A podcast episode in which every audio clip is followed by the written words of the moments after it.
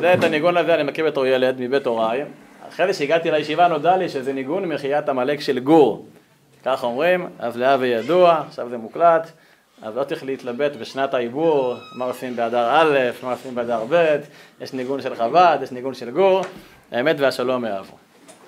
bim bam bam bim bam bim bam bim bam bim bam bim bam bim bam bim bam bim bam bim bam bim bam ay ay ay bim bam bim bam bim bam bim bam bim bam bim bam bim bam bim bam bam bim bam bim bam bim bam ay ay ay ay ay ay ay ay ay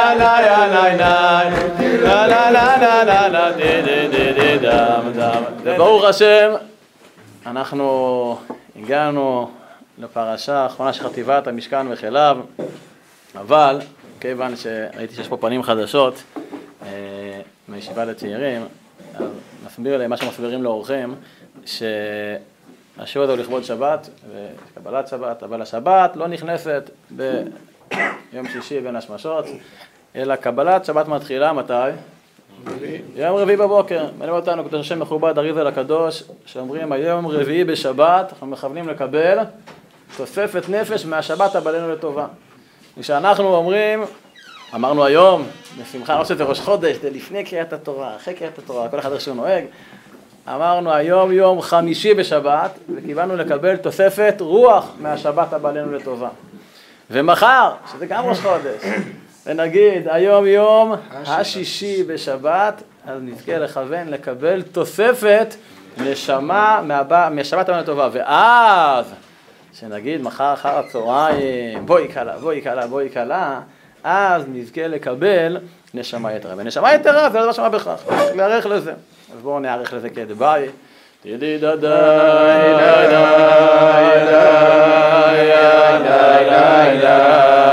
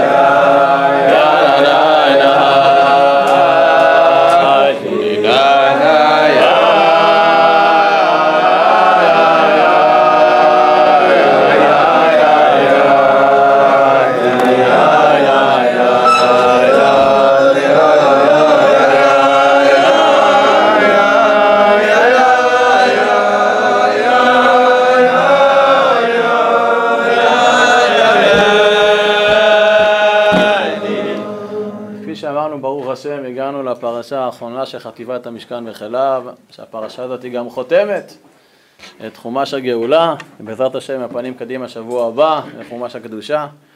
ופרשת פקודי כשמה כן היא עוסקת בתחילתה במפקד, ככה לקראת הגיוס המתקרב של שיעור ב' לתרגל, תמיד ככה הגיוס לפי פרשת פקודי, כדרך אגב, אולי יש בזה עניין. אבל פה לא עוסקים במספרי ברזל להתפקד, אלא עוסקים פה בספירה מדויקת של הזהב, של הכסף, של הנחושת, וכל האלמנטים שניתנו להקמת המשכן, כאשר ספירת הכסף היא בעצם גם מהווה מניין בני ישראל, כי כל אחד נתן מחצית השקל. ואחרי כל סיכום כל העבודות שקשורות במשכן, בבגדי כהונה וכולי, מגיעה ברכתו של משה רבנו, היה מאמנה. מקור א' לפניכם, וירא משה את כל המלאכה, והנה עשו אותה כאשר ציווה אדוני כן עשו, ויברך אותה משה. אומר רש"י, רבן של ישראל, ויברך אותה משה, אמר להם, יהי רצון שתשרה שכינה במעשה ידיכם, וינועם אדוני אלוהינו עלינו, מעשה ידינו כוננו עלינו, מעשה ידינו כוננו. איזו ברכה יפה, עוד ממשה רבנו. חומש שמות מתחיל בכך שקם מלך חדש אשר לא ידע את יוסף, ומסתיים בהשראת שכינה במשכן שבמדבר, אחרי שכבר קיבלנו את התורה. ולכאורה ונראה שדווקא הספירה המדויקת היא זו שבסוף מביאה את הברכה של השראת שכינה, כלומר בלי הספירה הזאת לא היינו זוכים להשראת שכינה. אחרת למה אתה תרחק ככה לפרט את כל הכמויות והיחס? אבל אם ננסה להיזכר ביחס של חז"ל למפקד, ביחס של חז"ל למניין, לספירה, אנחנו מתחיל מסתבך. האם ספירה היא דבר טוב? האם ספירה היא דבר רע? על פניו בדרך כלל האנשים העממיים הפשוטים, כמה ילדים יש לך? 10 ילדים בלי עין הרע. כן, אוי נאורה, כן? בלי עין הרע חלילה, ונכדים, בכלל, נכדים לא מזכירים אפילו את הכמות, ושסופרים בבית כנסת, נו, אורם ונסם, אני יודע עכשיו אורם, אני 7, אני לא יודע מה זה אורם ונסם, איזה מספר אני בפסוק, נכון? אבל האמת היא שלחשש הזה יש יסודות נאמנים, זה לא סתם אמונה תפלה. כבר בפסוקים, פרשת כי תישא, מחצית השקל, כתוב, ולא יהיו בהם נגף, נפקוד אותם. רש"י, מקור בית לפניכם, רש"י כי תישא, אומר, פרק ל' פסוק י"ב, לא יהיה בהם נגף, שהמניין שולט בו עין הרע, והדבר בא עליהם, כמו ששתים היית דוד. דוד המלך, הוא ספר את העם, לראות מה הלוחמים, כמה נהרגו וכולי, שלח את יואב, ובשל כך מה היה? הייתה מגפה גדולה של דבר, ומתו הרבה מאוד מעם ישראל. כלומר, לשיטתו של רש"י, יש סכנה מוחשית בקיום מפקד ועריכת מניין, אלא שהמחצית השקל היא כופר נפש, זה כופר נפש שמגן מפני הרעה. ואכן, צריך לדעת שלדעת חלק מהאמוראים יש איסור מפורש למנות את ישראל. בגמרא מסכת יומא, מקור ג' לפניכם, מרחיבים את האיסור, ואם היו שניהם שווים הממונה על הכהנים, אומר להם הצביעו ככה יודע מהכהנים וכולי, תנא, הוציאו את צבאותיכם למניין, ונמנינו לדידו, מסייע אלי לרבי יצחק, דאמר רבי יצחק, אסור למנות את ישראל, ואפילו לדבר מצווה, הרי פה זה עבודת הכהנים. דכתיב, ויפקדם בבזק, מה זה בבזק? בחרסים. מתקיף לרבש"י, ממאי די בזק נישא דמבזקו. מי אמר שזה שם של חרסים אולי, דילמה, שם הדמטה, או שם של עיר, כדכתיב, וימצאו את אדוני בזק, אלא מאחה, וישמע שאול את העם, ויפקדם בטלאים. על מי זה נאמר? על איזה מלחמה? עמלק. שמואל פרק ט"ו, מעניין. אמר רבי אלעזר, כל המונה את ישראל עובר בלאו, שנאמר, והיה מספר בני ישראל ככל העם אשר לא יימד. הלכה בא יצחק אמר, עובר בשני אבים, שנאמר, לא יימד ולא יספר. טוב, אז אסור. אבל הפרשה שלנו מתחילה במניין, מפקד, אלה פקודי המשכן. וראינו שבעצם המפקד הזה הוא היסוד לעצם הברכה של השראת השכינה. אז צריך להתחיל להבין קודם כל מה הבעיה בעצם הספירה. מה הבעיה שעושים מפקד? לא מפקד בצבא, זה בעיה לפני עצמה. זה מום עובר, אבל מה הבעיה שאני סופר? מה הבעיה? אז העניין הוא שברגע שהדבר הוא ספור, הוא מנוי, אז זהו, זה מוחלט, זה מוגבל באופן רשמי. עכשיו אני יודע כמה יש פה. עכשיו כל שינוי הוא יצריך לא סתם נס, נס גלוי. כשאין מניין, אפשר לעשות נס נפטר. רבי אחד הטעמים, כך אמר לי הרב בורשטיין שליטה ממכון פועה, שהרב קנייבסקי לכן אומר לתלמידיו לא לעשות סקירות מוקדמות או סקירות בהיריון. עזוב, אתם בהיריון, מזל טוב, ניפגש בחדר לידה. כן, חושר, יש צדק, לחמנה ישוע, איפה שאתם רוצים, אבל אל תעשו בדיקות באמצע. למה? שאלו אותו, היא בית עם הקרא, היא בית עם הסברה. מה הסברה? אז הוא אמר, עכשיו זוג בשבוע 14, בשבוע 20, פתאום מגלים שיש איזשהו מום בעובר. אז עכשיו אפשר, בשביל הוא יעשה נס, אבל מה זה יהיה? נס גלוי, ולא כל אחד ראוי שיעשה בשבילו נס גלוי. אבל אם הם לא יודעים, התפלאו שהכל יהיה בסדר ויהיה נס, נפטר, וזה כבר יותר פשוט, על פניו. אז ספירה, זה משהו מוחלט, אתה מוציא את זה מהעלם אל הגילוי, זה משהו מוחלט. ברכה, עניינה זה להבריך, שפע. זה תוספת ריבוי עוד ועוד, כן, מריקותי לכם ברכה, עד בלי, די. זה מה שאומר הנביא מלאכי. מה אמרנו לחז"ל? עד שיבלו שפתותיכם, מי לא אומר די, די, די, נכון? מה הפשט של אומר די? תגיד די, די, די, מה זה? אז הרבי מסביר, הרבי סידורנו, זכותו תגן עלינו, אומר שאומרים, תגידו די, די, די, די, די, די, די, אז השפתיים לא נפגשות. ואז לא נרטבות מהרוק, אז הן מתבלות. תגידו די, די, זה הפשט של הפשט. של הדמויים שחז"ל, שעד שיבלו שפתותיכם, היא לומר די, די, די, די, די, זה מייבש. תכתר מוץ משתות. אז לכן, העניין של הרכות אומרים ברכה, הברכה זה עד בלי די. מה זה די? כמו שם שדי, שמעתם לו מדי. שם של הרקיע עד לפה, אתה פה, זה הגימל גימל, זהו, תעצרו. ולכן השורש הברכה, בית ריש כף, זה אותיות הריבוי בעברית. בית, זה פי 2 עוד שלפניה. פי 2 מאלף. ריש, זה פי 2 מקוף, וכף זה פי 2 מיוד. כלומר, בית ריש כף זה אותיות הראשונות של האחדות, של העשרות ושל המאות. וגם פשט. פשט של הגרוע, אני חושב. ולכן ברכה היא נהיה ריבוי, תוספת. והספירה, כביכול או לא כביכול, היא ממש כובלת והורגת את כל האובייקטים הנספרים. עכשיו הוא מדוד, עכשיו יש לו תקן, עכשיו הוא מוגבל לתקן. אתה רוצה, רצינו לקדם אותך, אבל אין תקן, זה בעיה. ברגע שיש ספירה, אנחנו מתייחסים לאובייקט הנספר כדבר מת. הוא כבר לא יכול להתקדם ולהשתנות. כל עניין של הברכה זה מעיין חיים, זה מוסיף והולך. לכן אסור לספור אנשים, כי בני אדם הם לא שורה של מספרים מתים. לפני 80 שנה באירופה התייחסו ליהודים כאל מספרים. ולכן, לא מה שהסברנו עכשיו, תובן ההלכה, שהיא הלכה מאוד מופלאה, הלכה מאוד מרגשת, שאנחנו רובנו לא גדלנו בבית חקלאי, אנחנו לא מבינים את ההתרגשות, אבל כשאדם מגיע פתאום לספור את התבואה שלו. תראו גמרא בתענית, דף ח', ואמר רבי יצחק, אין הברכה מצויה אלא בדבר הסמוי מן העין. שנאמר, יצא בן יצחק את הברכה באסמך. תנא דבר רבי ישמעאל, אין הברכה מצויה לדבר שאין העין שולטת בו. שנאמר, יצא השם יצחק את הברכה באסמך. תנו רבנן, הנכנס למוד את גורנו, אומר יהי רצון מלפניך השם אלוקינו, שתשלח ברכה במעשה ידינו. שימו לב, זה מאוד מזכיר את הברכה של משה על המשכן, נכון? התחיל עמוד, אומר, ברוך השולח ברכה בקרי הזה.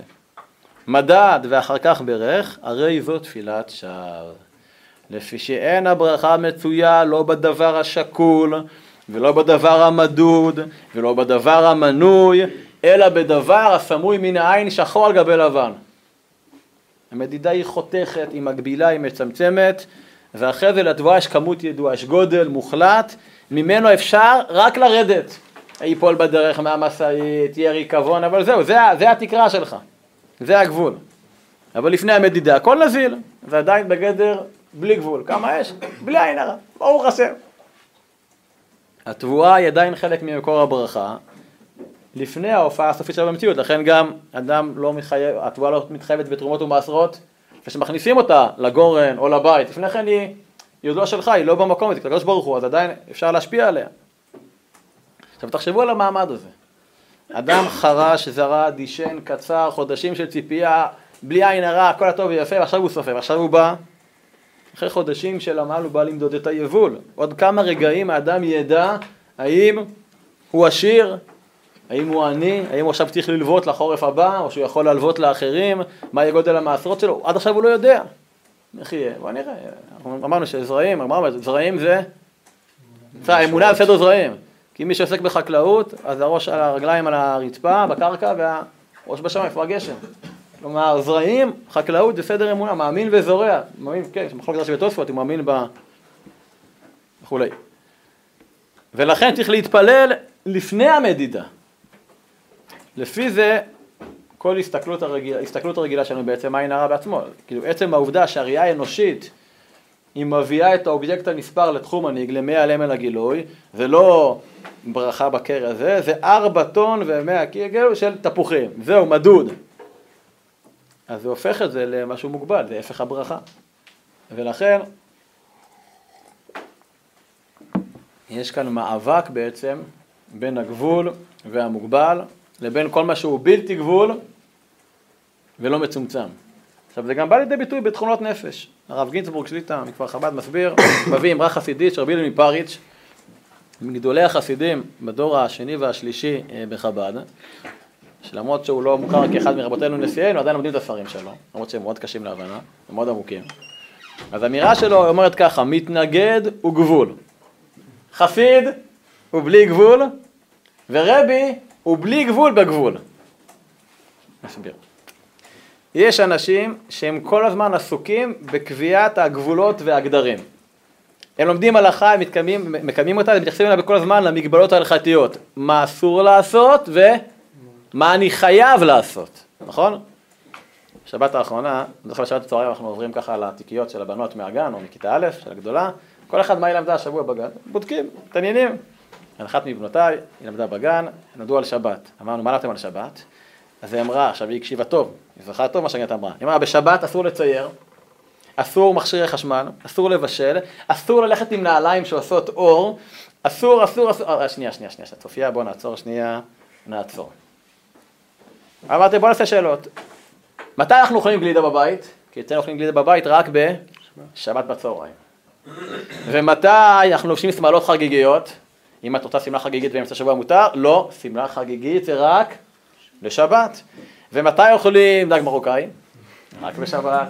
מתי אוכלים מרק תימני? רק בשבת. ומתי הולכים עם נעליים בצבע כסף או צבע ורוד, נצנצים? מתי? רק בשבת. כאילו, צריך לתת דגש על המותר. האם השבת זה יום של אסור? וואו, שבת זה יום של גלידה. זה יום שנעלי נצנצים בצבע ורוד, יום של שמלות. איך אתה מתייחס על השבת שלך? מה התכונה הנפשית שעומדת מאחורי זה? ואנשי המדידה, אנשי הספירה, אנשי המפקד, זמנים זה קודש, נכון? וכולי. וכל הדברים האלה, אז גם כשהם עוסקים בענייני הרשות, הם סופרים ומודדים כל דבר. אני אספר לי חבר משהו שהוא היה בהודו, פעם שם מישהו שהוא בחור, שהיה מ"פ, אמר לו, אני ככה בטיול שחרור מהצבא, מכאן פה, אני כבר 4 חודש פה. השתחררת, אה? כן. אז לוקח זמן להשתחרר, זה לא פשוט. ואצל אותם אנשים הכל צריך להיות מתוכנן לפרטי פרטים, עד הפרט ההכנסות, הוצאות, תכנון זמן, יעדים, הישגים, הכל הזמן צריך להיות מדיד, כדי שנדע אם הצלחתי או נכשלתי. עכשיו, ודאי שהמנטליות הזאת שהיא מוקצנת, שהיא מאוד אגרסיבית, אז היא מאוד מאוד חוסמת את הברכה. אם אצלך הכל מחושב ומתוכנן, ואתה לא משאיר שום פתח להפתעות, אתה יודע מה? לא יהיה לך הפתעות. לשני הכיוונים. לא תיפול הרצפה, גם לא תיגע בתקרה, וחבל. לכן חסיד הוא בלי גבול. גם בזה יש חסרונות לפעמים. אבל לפי הגדרה של חז"ל, הרבי מביא את זה בקמות הסימן של תורת החסידות, ביד כיסף תשכ"ו, שהגדרה של חסיד זה מישהו שהוא עושה לפנים משורת הדין, הוא מדייק את זה מהגמרא, אחד שהוא מהדר במצוות, מוותר על הממון שלו, גם שהוא לא מחויב, תראו איך הוא דואג לטובה של החבר שלו, גם של החשבונו, תלמוד בבלי מסכת נידה דף י"ז, תראו בניים ג' דברים נראו בציפורניים, שרופן חסיד, קוברן צדיק, זורקן רשע ותרופות, שרופן חסיד, דלייקה למיכה שמא יתגלו. ובארוך פירש ששריפת ציפורן מזקת לאדם, דקה סוף המאמר וכו', ולכך הוא חסיד שמחמיר לשורפן אף על גב שמזיק לו. למרות שזה מזיק לו, העיקר שהחבר שלו לא בטעות ידרוך על הציפורן וינזק מזה. ולכן החסידים או החוסיד הוא טיפוס הרבה יותר זורם, הרבה יותר פחות לחוץ, פחות ברמת המילימטר. ולכן המנטלית הזאת היא משאירה מקום לברכה, לחול. סיפור על אחד אני יודע בעל שם טוב, לא זוכר את שמו, שהבא שם אמר לו, הולך תביא לי יין המשומר, יין הונגרי, יין הונגרי, הונגריש. יש בכפר הזה שם את המבשלה, את היקב הזה וכו', תיסע לשם. אבל מה, זה 3 חודשים, אז הוא שלח להם מכתבים שיכינו, יביאו יהודים מבריחים, עבודת יד, שידרכו את האבנים, את הענבים בזה, ויבצרו אותם, והכל יבוא אישי, כמו שצריך, 3 חודשים הוא נסע לשם, פיקח על העבודה, עוד 3 חודשים חזרה, שהוא ישן עם החבית, ומשגיח עליה עם חותם בתוך חותם, כבר רואה את מז'יבוש ברקע, רואה את השער צהוב, נפתח לקראתו, ופתאום איוון, זה היה התורנות שלו בש"ג באותו ערב, הוא אומר לו, הלו רבי יד, מה יש פה?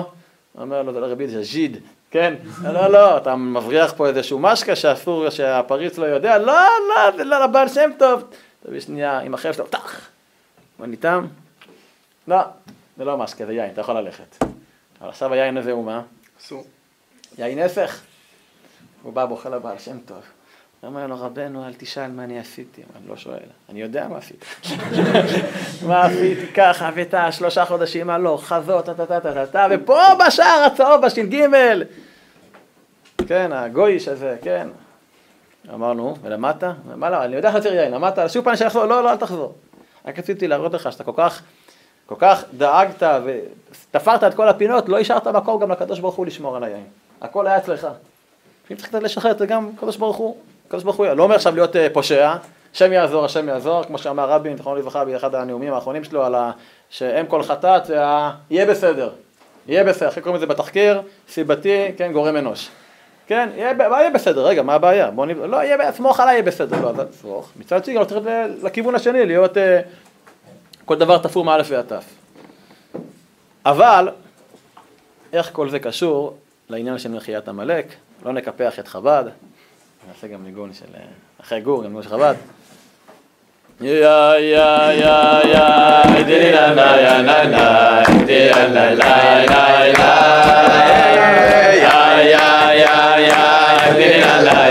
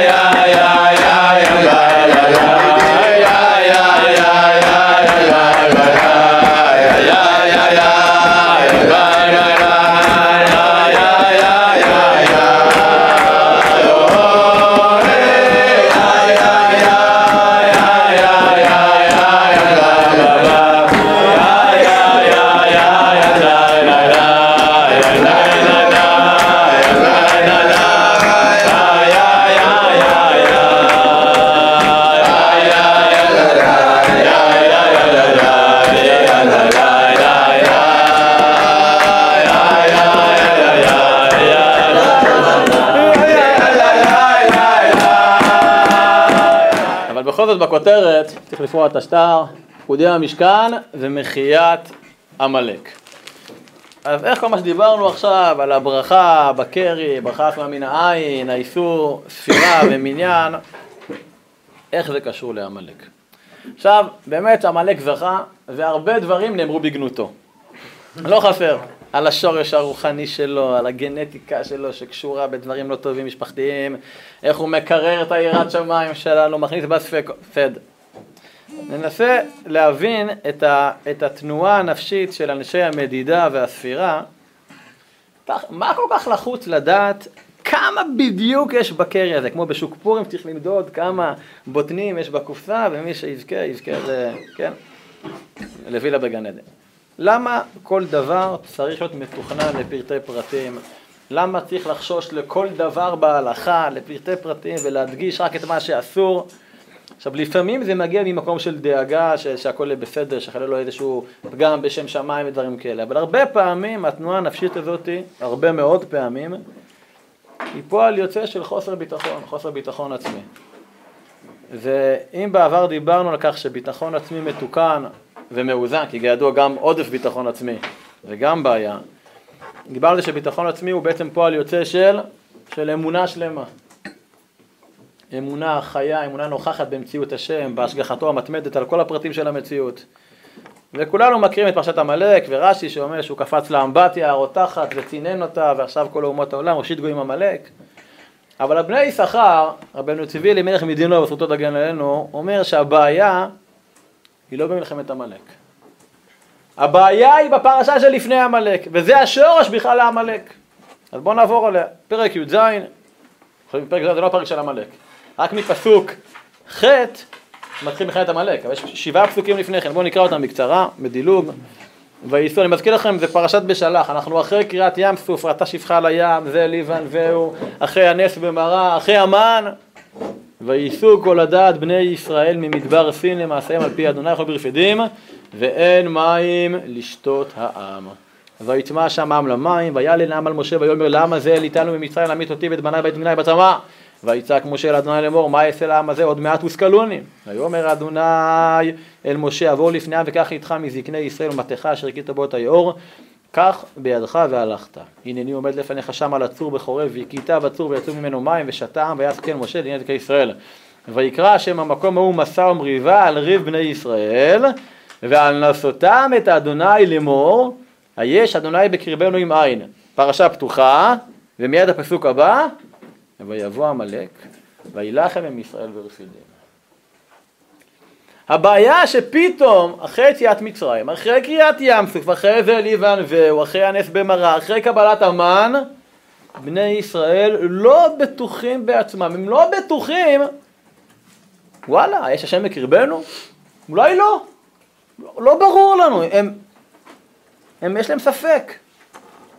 וזו הפעם הראשונה מאז יציאת מצרים שלבני ישראל יש ספקות באמונה. זה גם לא הפעם האחרונה, אבל זו הפעם הראשונה. ואז מגיע עמלק. איפה שיש חוסר ביטחון באלוקות, בדיוק פסוק אחרי זה פרשה פתוחה, ויבוא עמלק. לכן לדעת בני יששכר, פסוק שלפני, ועל נסותם את אדוני לאמור, היש אדוני בקרבנו עם עין, זה חלק מפרשת עמלק. עכשיו להלכה אנחנו לא נקרא, שבוע הבא פרשת זכור נקרא את היש בקרבנו עם עין והזכורת, וגם בקריאה של פורים מתחילים ויבוא עמלק, לא מתחילים עם הפרשה של לפני, למרות שיעזור לנו מאוד שאלו פסוק עשירי שישלים לנו, אבל זה פרשה פתוחה, לא ניכנס כרגע לעניינים ההלכתיים, אבל אומר בני יששכר, נקרא דברים בפנים שזה קשור. בני יששכר על חודש אדר, מאמר ג' מלחמה על השם דרוש ב'. הנה כתב הרב חסיד מרי היעבץ שראה בגזירת ספרד, יש לו ספר שנקרא אור החיים, זה נקרא אור החיים הקדמון. זה ספר שכותב שם על עניינים של כמה זה חשוב לעבוד שם בתמימות ולזרוק את השכל. כן? זה עוד לפני רבנו. אז רבי נחמן מדינוב כתב איזה פירוש שנקרא מעיין גנים, שלו חיבור שלם, פירוש על הספר הזה. עד כדי כך. אז היעבץ כתב שראה בגזירת ספרד שכל אותן החוקרים שעמדו על מחקור האמונה, איזה מילה, כן? מחקור האמונה, המחקרים, מצד חקירת השכל האנושי, המירו את כבודם ביום זעם. והאנשים וקלי הדעת שהייתה להם האמונה מצד הקבלה בלבד, קידשו את השם הנכבד והנורא ונבחנו בצירוף. ואמרנו בעוננו טעם לזה, כי ידוע לבאים בסוד השם, בסוד השבירה, בתורת האריז"ל, בשער הנקודים, שהשבירה הייתה מהאורות שיצאו דרך העיניים. מי שלמד את זה לפני כן, מי שלא, הנשמה מבינה. מבחינת עיניים היה בהם השבירה. מה שאין כן מבחינת האוזניים, אור האוזן, שלמדנו היום אחר הצהריים, הוא מסוד התיקון הגמור וכו'. על כן האמונה שהוא מצד הראייה, ישנו באפשרי שתקבל שבירה וביטול. ראתה שפחה על הים, מה שלא היה חזקאל בן בוזי, ודיברנו שנה שעברה, איך קוראים אותה שפחה? לא יודעים איך קוראים לה, למה? כי זה לא רלוונטי, היא ראתה מה שראתה ונשארה שפחה. יחזקאל היה עוד יהודי בבבל, בעיראק, על נהר כבר, ראה מה שראה והפך להיות הנביא יחזקאל. בומבה של נביא, לא סתם, נביא יחזקאל. הוא הפך מיחזקאל לנביא יחזקאל, השפחה ראתה הרבה יותר ממנו, נו, שוין, נשארה שפחה. ולכן כל אמונה שמבוססת על ניסים, על ראייה, זה לא מחזיק. מה שאין כן אמונה שהוא מצד השמיעה, לא תקבל ביטול ושבירה. וזהו, שאומר הנביא ישעיהו, שמעו תחי נפשכם. והנה במצרים היה גלות הדעת, לא ידעו את השם, עד שהודיע השם יתברך על ידי נפלאותיו, וידעתם כי אני השם, והנה רצה השם שמיום צאתנו מארץ מצרים, יהיה דעתנו דעת שלמה באמונה מבלי חקירה, כדי שתהיה אמונת אומן בתיקון לעולמי עד, אולי אומן, כן? לעולמי עד, והנה כשבאו לרפידים ונפתה ליבם אחרי החקירות וחקרו, נו, בכל זאת, יש פה בחינות, היש השם בקרבנו עם עין, לא איפה זה פוגש אותי ונתחבר אליי, להימנן שלי. הנה עמלק הוא סוד הדעת הסתרא אחרא, וכיוון שהתחילו הם לפגום הדעת, מיד ויבוא עמלק דעת הסתרא אחרא. ובזה תתבונן כאשר אמר השם ידרך למשה מצוות מחיית עמלק, אמר כתוב זאת זיכרון בשים, בספר בשים באוזני יהושע, באוזני דאיקה, להיות זהיר מאוד שלא ייתן כוח לעמלק על ידי החקירות, שתהיה אמונה בבחינת אוזניים, אורות היוצאים מאוזניים דאק, וסוד הדעת דקדושה בלי ביטול. ובזה מגבירים כוח הקדושה ומבטלים כוח עמלק דעת דסתרא אחרא, אשר מזה באים כל אמונות רעות ודעות כוזבות.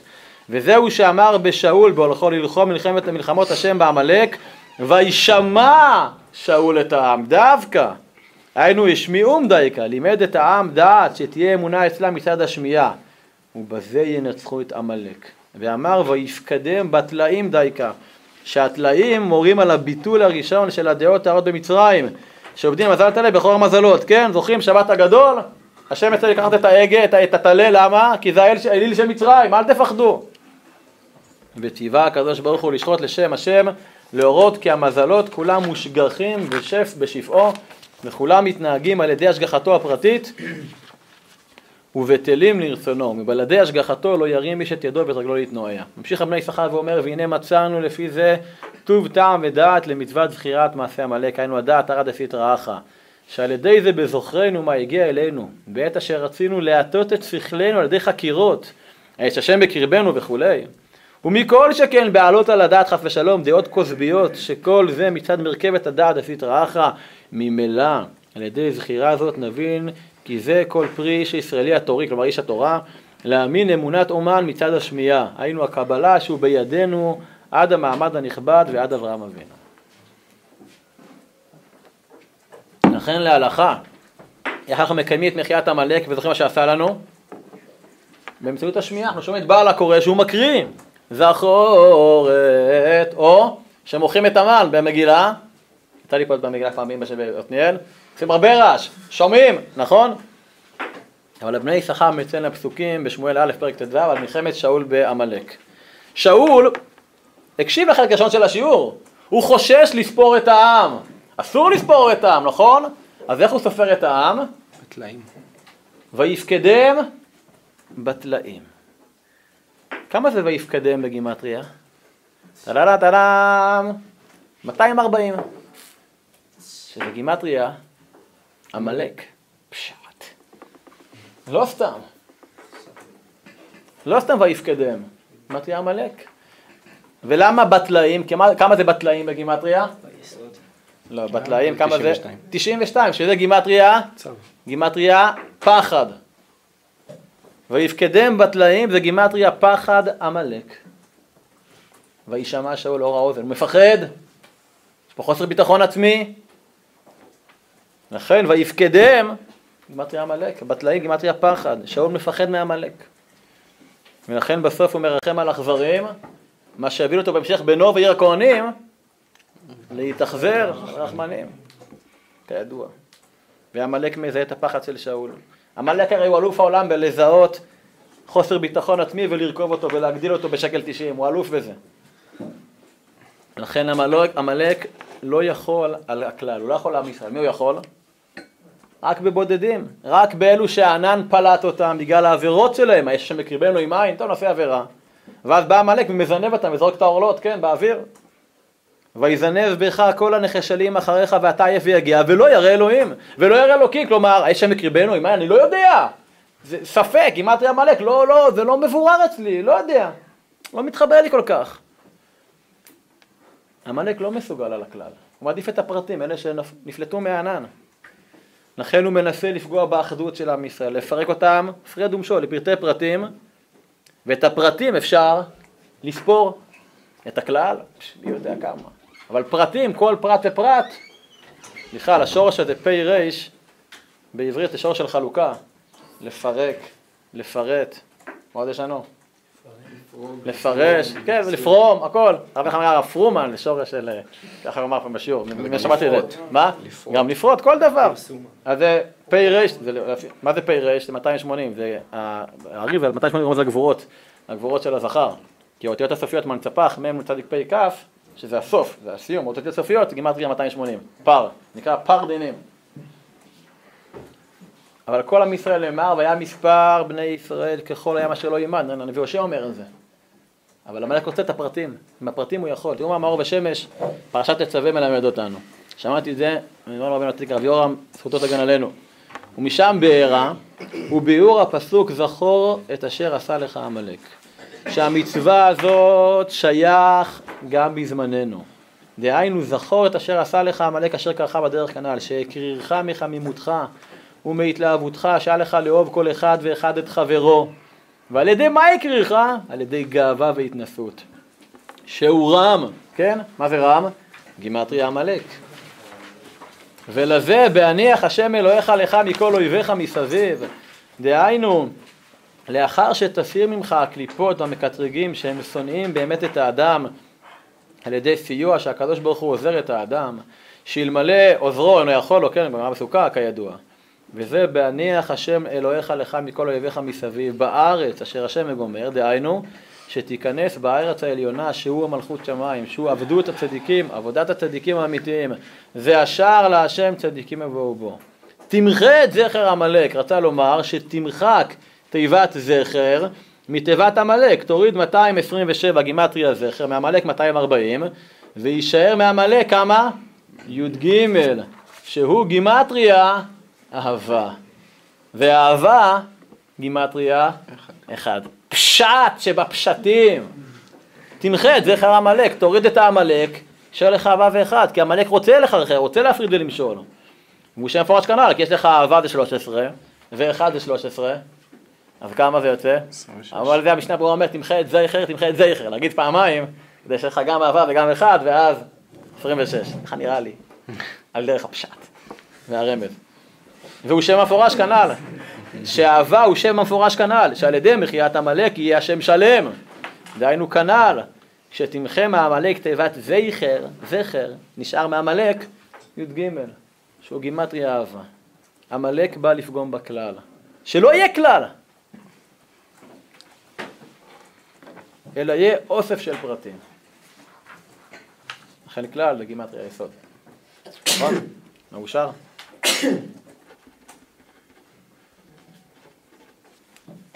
פרטים אפשר למנות, אפשר למדוד, אפשר לספור, ולכן אפשר לתקוף אותם, אני אבוא מפה, אני אבוא משם, להגף. אבל בכלל אפשר לדעת, כולך יפה, רעייתי ומונבח. פה בקטנה, פה, לא, בכלל הכל יפה. נועם אלימלך מליז'אן, זכותו תגן עלינו, אומר בפרשת דברים כדומני, שיש עולם שנקרא, אני יודע בקומה, נכון? עולם שנקרא כל ישראל. כל ישראל שמחלק לעולם הבא. כל מה שבעולם כל ישראל, אז לכולם יש חלק לעולם הבא, כי זה כל ישראל.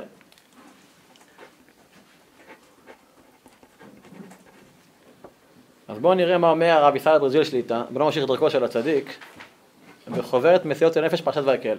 אני בדרך כלל לא קורא את החוברת הזאת, אבל הבת שלי, אותה בת מהעניינים של שבת, הלכה בדרך לבית כנסת וראתה שם על הספסל ליד הבית כנסת תמונה של הרב יורם הצדיק. היא אומרת שאני אוהב אותו, אמרה לי, אבא, יש לך תמונה של הצדיק, כך. תראו, אני לקראת את החוברת, קראתי דברים נפלאים, אז העתקתי.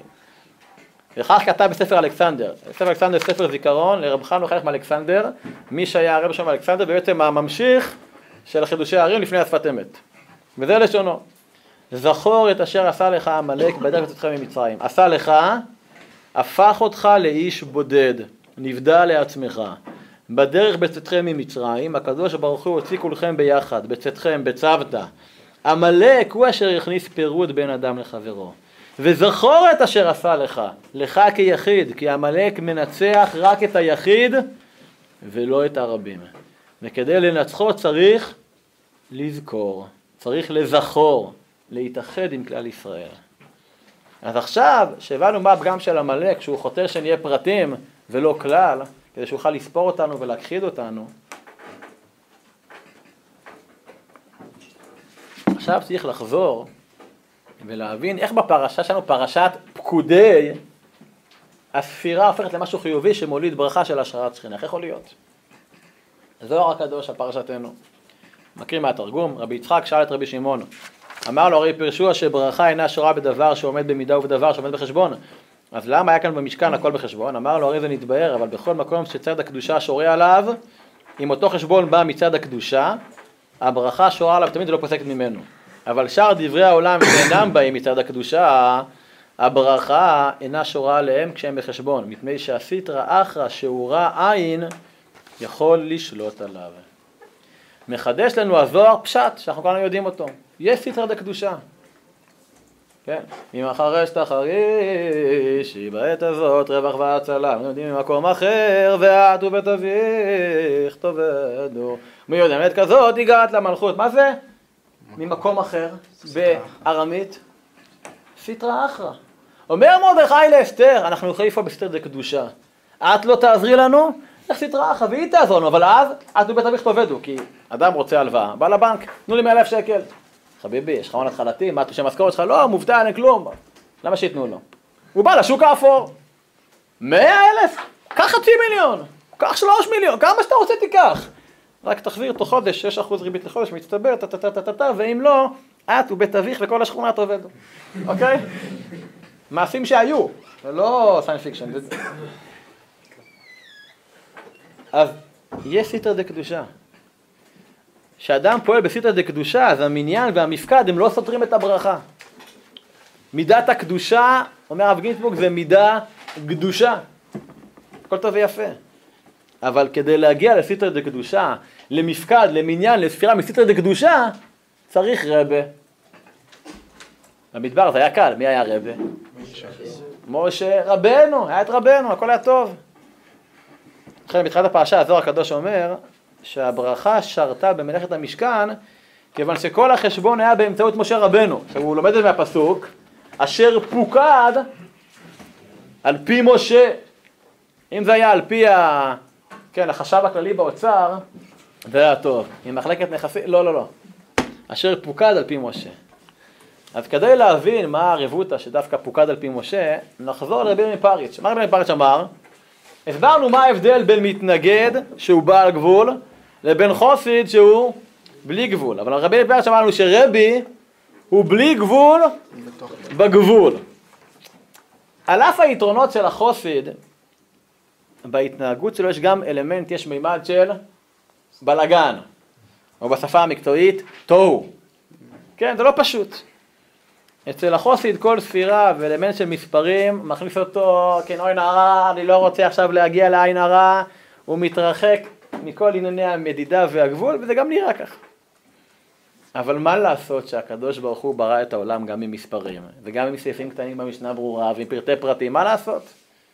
רבי אמיתי, כמו משה רבנו עליו השלום, בכלל לא נבהל מריבוי פרטים, הוא לא נבהל ממספרים. הוא יכול לספור ולמנות ולשקול ולמדוד, ועדיין לחוש בלי גבול. הוא יכול להמשיך את הבלי גבול בגבול, להמשיך את בחינת מעל הטבע, בתוך הטבע. כי משה רבנו, שהוא מסתכל על כל הפרטים, והקדשנו לפרטים האלה 4.5 פרשות, מתרומה ותצווה, אחרי זה כתיסה, ויקל ופקודי, אבל כשמשה רבנו מסתכל על הפרטים, הוא רואה כיצד הם בטלים למקור האלוקי שלהם. ולכן דווקא הם, השם מספרים כבוד אל. מעשה את המגיד הרקיע, דווקא הריבוי הפרטים, הוא הכלי להשראת שכינה. אדם מסע על הגליל, יופי של אשתו, אמרו לו, נו, איך היית לך היה הנוף? איזה נוף? כל הערים הסתירו לי. הוא מסתכל על הפרטים ולא רואה את התמונה. אבל משה רבנו מבין שהפרטים זה הגילוי אלוקות, זה לא סותר את האחדות האלוקית. וזה נרמז בשם הפרשה. איך הפרטים הם הכלי להשראת שכינה. כי שם הפרשה הוא פקודי. השורש פקד, פקד, יש לה הרבה משמעויות בעברית. משמעות הפשוטה זה מפקד, כן? אבל יש לנו גם פקידה זה יחס שמבטא אינטימיות, כמו כניסה להיריון. והשם פקד את שרה כאשר אמר, זה שרה כאשר דיבר. כן, לא, גמרא ביבמות דף ס"ב, חייב אדם לפקוד את אשתו. מה זה לפקוד את אשתו? אחת, כמה אנשים יש לו? מה זה לפקוד את אשתו? כן? זה קידושית, זה ביאה, זה יחסים אינטימיים. אבל שורש פקד זה גם במובן של השגחה כללית. מה הסיסמה של הגאולה ממצרים? גם בבראשית פרק נ', גם בשמות פרק י"ג, פקוד יפקוד, פקוד פקדתי, הכל שורש פקד. אבל גם להפך, ההפך מפקד, מפקידה זה? מפקד. קפידה, לא מפקד. מלאק המפקד, הוא זה שפוקד, הוא... אבל ההפך מ... בכל זאת אני במיל, כידוע. כן? ההפך מפקידה זה קפידה. קפידה, להקפיד. מה, אתה מקפיד עליי? עכשיו, בכתבי הארי יש מושג שנקרא קפד, קפ"ד, שזה בעצם האחוריים של שם האב, נדגים את זה פה. כן, נדגים את זה פה. שם האב, שזה בעצם י' כו' כבמילוי יודין, אז רואים, אוקיי, זה במקום ה'. זה שם שעולה בגימטריה 72, שם אב. אבל יש ריבוע שם אב. י', י' כ', י' כ' ו', י' כ' ו' כ', שכל זה ביחד בגימטריה קפד. 184. זה מובא בעץ חיים, בעץ חיים שערטט, עכשיו עוסק שם בעניין של אורות הנקודים וכולי, לא נקרא את זה בפנים, אבל אומר לנו הריז"ל הקדוש, מי שירצה יקרא את זה לבד, שהשכחה היא קשורה לשם קפ"ד, לקפד. כי זה בחינת אחוריים, זה לא שם אב של חסדים גמורים, זה אחוריים, י', י' כ', י' כ' ו', י' כ' ו', י' כ' ו' כ'. עכשיו, במקום שיהיה פה זכירה, זכור שעשה לך עמלק, יש פה שכחה. במקום שם הוויה, שמאיר בעולם האצילות שם אב, מה יש פה? יש פה מקטע חסר, כל פעם י', לא טוב, חוזרים אחורה. י' כ', עדיין לא טוב. י' כ' ו', לא. י' כ' ו', י' כ' ו' כ'. כל פעם חוזרים, יש פה איזשהו פחד, מפני ההתגלות השלמה של החסדים של הקדוש ברוך הוא. ויפקדם בתלאים, פחד מעמלק. ולכן צריך להפוך את בחינת קפד, שממנה השכחה, זה בחינת פקד, לפקודי. לכן הדרך הרמז, שאתם יודעים שזה דרך פשט באמת. כמה זה פקד בגימטריה? 184, זה גימטריה מאמין גדול. מה אתם צוחקים? זה פשט. מאמין גדול. אבל גם מי שנפלט מהענן, גם מי שמרגיש שהחיים שלו הם לא חלק מהכלל, אלא הוא פרט יחידי, יכול ללמוד מריבוע שם אב. איך כל פעם, שלב אחרי שלב, לאט לאט. יצאנו י' לא מספיק, חוזרים חזרה, אם מה צמחה שוב לך, תחזור אחורה, תחזור לשורש. י' י' כ', לא, חוזרים אחורה, י' כ' ואחר מסביר רבנו בליקוטי מוהר"ן. שזה העניין של, לא, אלא, מקום של הריבוע שם אב, תחזור לאחור. כל פעם תחזור על ההתחלה, יותר טוב, בסוף אתה תצליח. לא להישווה, אל תחזור, י' כ' זה לא, לא בשבילי, מקום אחר. חוסר ביטחון, לא תחזור, תחזור אחורה. ואז ריבוע שם אב, זה לא חוסר, זה בית מאמין גדול. וגם 184 גימטריה זה אלמא דייחודה, משני יהודים. כי זה אלמא דייחודה, איך בכל הפרטים הוא מתגלה, בכל הפרטים יש פה השראת שכינה. כי אלמא דייחודה זה ממש ההפך, מהפירוט של, יש השם בקרבנו, אמא, אני לא יודע, אני לא רואה פה את ייחוד השם. ולכן עניינו של הפרשה שלנו, של המפקד הפרשה שלנו, זה השראת שכינה בעקבות המפקד. זה איך משה רבנו בעקבות כל הפרטים של הזהב והכסף והנחושת וכל הבגדים והאורות אלים האודמים, מצליח להגיע למצב של השראת שכינה. משכן וגימטריה קודש, גם גימטריה דרור. זה לא מאיים עליי. מרגיש חופשי עם כל הפרטים, כי זה חלק מהכלל. כל אחד הוא אור קטן, וכולנו אור איתן, זה חג אחר, לא נשאיר את זה כרגע, אבל חגים קשורים, אולי שבוע נדבר על זה. ולכן, רבי נחמן מברסלב, רבנו מוהר"ן, לימד אותנו שהביטוי השלם ביותר של עלמא דייחודא זה אמונה. עמלק הוא האנטיתזה, הוא המרכבה להיעדר האמונה, למקום של הפחד, של המקטע, של הקפד, של השכחה, לכן צריך לזכור. אתה לא מצליח, אתה לא תעזוב. מה עין הרע, עין הרע, עין הרע, כל הרבן. די, שחרר. השראת שכינה. הם מסביר לנו רבנו שלא סתם אמונה זה כמו שאמרתי יכול, אבל גם אמונה לא מספיק להגיד אני מאמין, אני מאמין. כן? יש סיפור, הייתי מחבר טוב שלי, הוא בשיעור בישיבה שסיפר לפני הרבה שנים, שפעם אחת הגיע לשטטל, שטטל זה העיירה של פעם באירופה. לא זוכר זה בצפון אפריקה, אבל לשטטל. מה? מלאך, כן, במרוקו.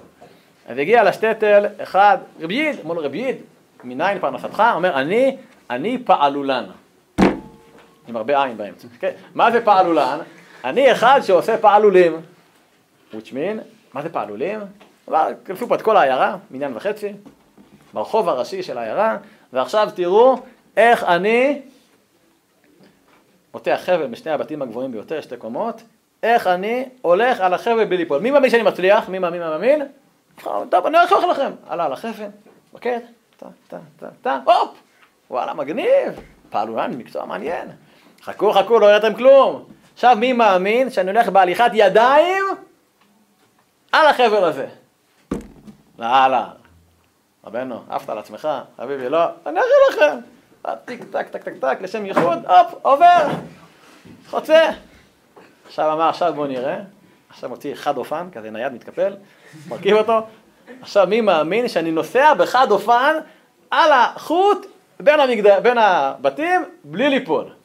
אמרו לו, האמת היא, רבנו שכנע, כולנו מאמינים, אנחנו מאמינים. טוב, אז מי מאמין, אתם מאמינים, מי מוכן להיכנס לגלגל? לא, עד כאן.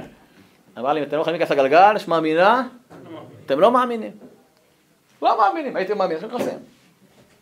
לכן אומר רבנו שעלמא דייחודה. הביטוי המעשי של עלמא דייחודה זה אמונה. עכשיו, איך אדם יודע שהוא באמונה? איך הוא יודע? יש מבחר, תשתחווה לפסל, תשתמע, תתנצר. ראינו, כן, בבני שכר. רובנו לא חווים את הקושי הזה, את הניסיון הזה. יש לנו קושי אחר. אומר רבנו שהלמייסה של אמונה זה לסמוח. עכשיו ננחש לפי הנזמן, כן? זה לסמוח. אדם שהוא בשמחה, אדם שהוא באמונה. ואדם שהוא ישם בקרבנו, עם עין, שהוא בקפד, הכל אצלו אחוריים, הוא לא, זה, לא, פה, שם. צריך לזכור, כן, התשובה היא כן, יש השם בקרבנו. אם מי שלא זוכר, לא יעזר לו ניגון עמלק. מה צריך לעשות קודם כל? ניגון של חידוש השמחה.